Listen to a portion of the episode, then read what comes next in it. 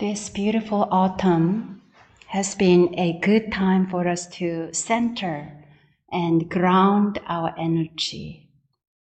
An ancient sage said, Material things which we amass for a hundred years will crumble into dust in one morning. But cultivating our minds for a week will last as a treasure for a thousand years. I love to lead retreats. In a meditation retreat, a group of people come together with focused intentions and commitment.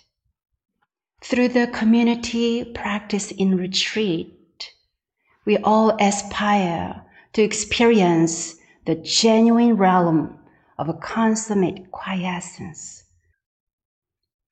As facilitator, I get to support others in nurturing their pristine, fundamental human spirit. This is fascinating to me and also a great honor. The lengths of retreats vary. Some people say that our Sunday practice gathering is like a mini retreat. Do you feel that way? the recent retreat I led at the Won Dharma Center in New York spanned eight days and seven nights. To create the most beneficial retreat experience, I gather and analyze feedback from previous retreats. After formulating a draft program, I consult with other retreat staff. Together, we revise and finalize the itinerary. The retreat programs at Won Dharma Center was especially rich with a variety of activities, thanks to the loving support and participation of six other Reverend Kyomunims. Not to mention healthy and fabulous food. One of the retreat programs I especially enjoy is having one on one interviews with individual retreatants. These allow me to offer undivided attention to the person right in front of me. I listen deeply and think of every aspect of what will be the most beneficial for the person's practice. Based on these interviews, I reshaped the flow of the day or revised the content of the retreat. This process requires great focus, so a retreat can be an intensive week for me. Yet, I can experience delight and joy because in a long retreat like this, so much is possible. The experience I appreciate the most is the deep silence of our sitting together next to each other. This does not mean I believe that everyone is in deep samadhi. but over time, I can sense the wavelength of each person becomes more settled, settled, and peaceful. Through meditation, noble silence, and contemplation, each participant goes into a deeper understanding of themselves. When these experiences are shared through journaling and one minute Dharma exchanges, that is indeed powerful. As each retreat unfolds, I get to witness our dear Dharma friends' growing awareness of mind and body, with appreciation of connection and solitude, with the flashes of insight, with the possibility and reality of change, and with the joy and mystery of waking to greater awareness and a renewed sense of love and gratitude. Sometimes, though, Retreat journeys come with resistance, irritation, or discomfort. When I notice these emerging from a retreatant, my heart goes out and I hold that person in my silent prayers.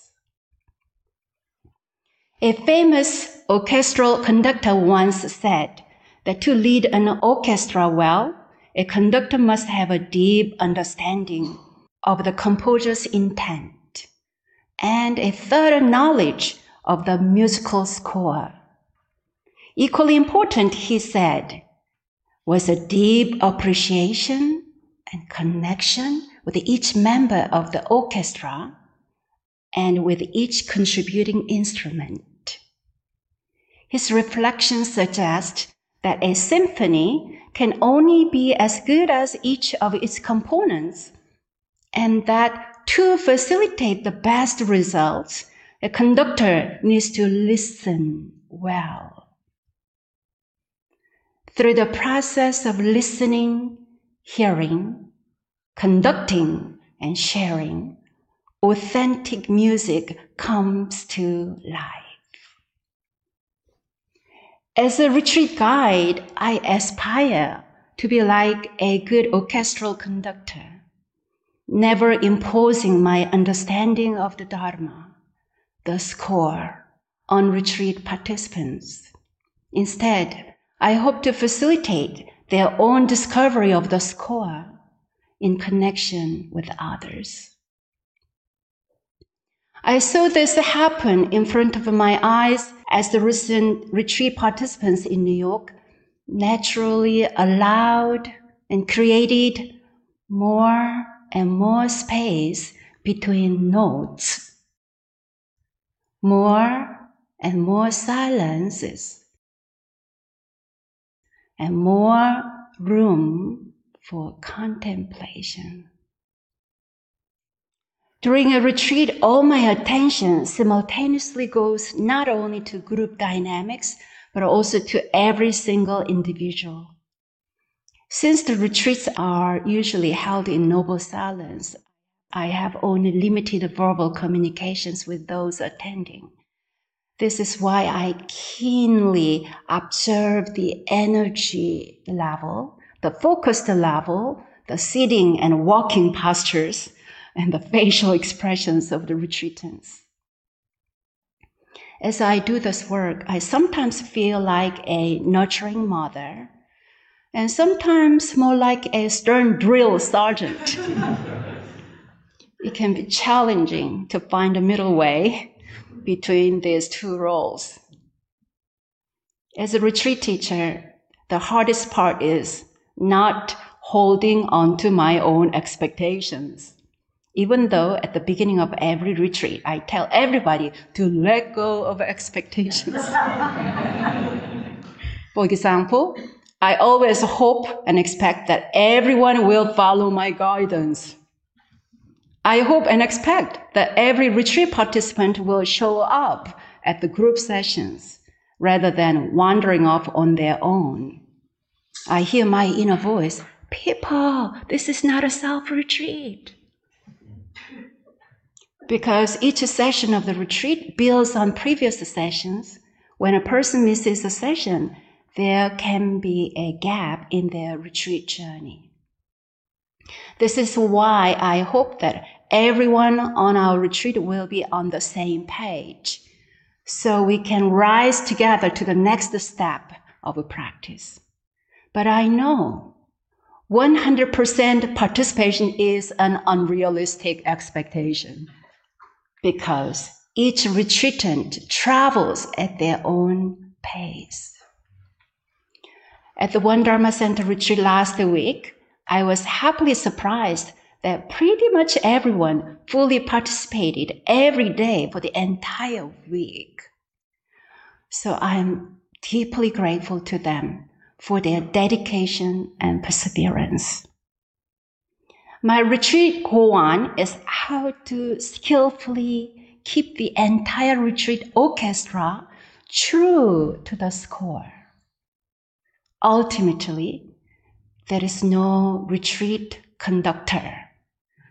There are no retreatants, no teacher, no students. We are simply practitioners on this path. As we ended our retreat in New York, we found ourselves harmonizing with ourselves and with each other in beautiful, marvelous, surprising ways. I think most of us felt that we ended the retreat on the same note, all one. We bowed to one another, and together and individually we held and shared the silence.